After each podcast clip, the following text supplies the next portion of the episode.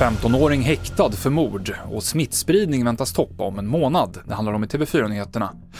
Vi börjar med att berätta att polisen nu bekräftar att det var en explosiv laddning i den väska som hittades i Kungsträdgården i Stockholm igår kväll.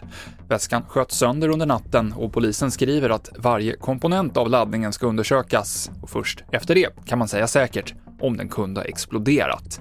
Ingen har blivit gripen i det här fallet. Den 15-åring som har erkänt mordet på Emporia köpcentrum i Malmö i fredags häktades nyss misstänkt för mord på en 31-årig man och mordförsök på en förbipasserande kvinna som skadades svårt. Vår reporter Gustav Röriksson rapporterar från tingsrätten i Malmö.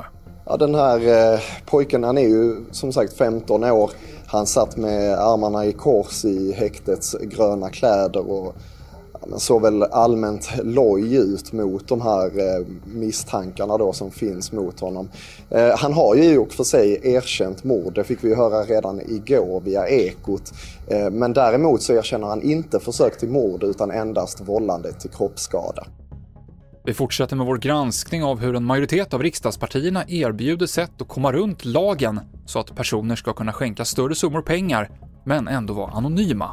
Idag kan Kalla fakta avslöja hur Moderaternas partisekreterare Gunnar Strömmer på olika sätt tipsar om hur en halv miljon kronor kan användas i valrörelsen utan att det blir offentligt.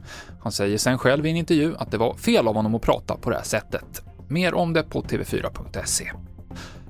Och smittspridningen av covid-19 i Sverige väntas öka från slutet av augusti och nå sin topp i slutet av september, visar två färska scenarier från Folkhälsomyndigheten.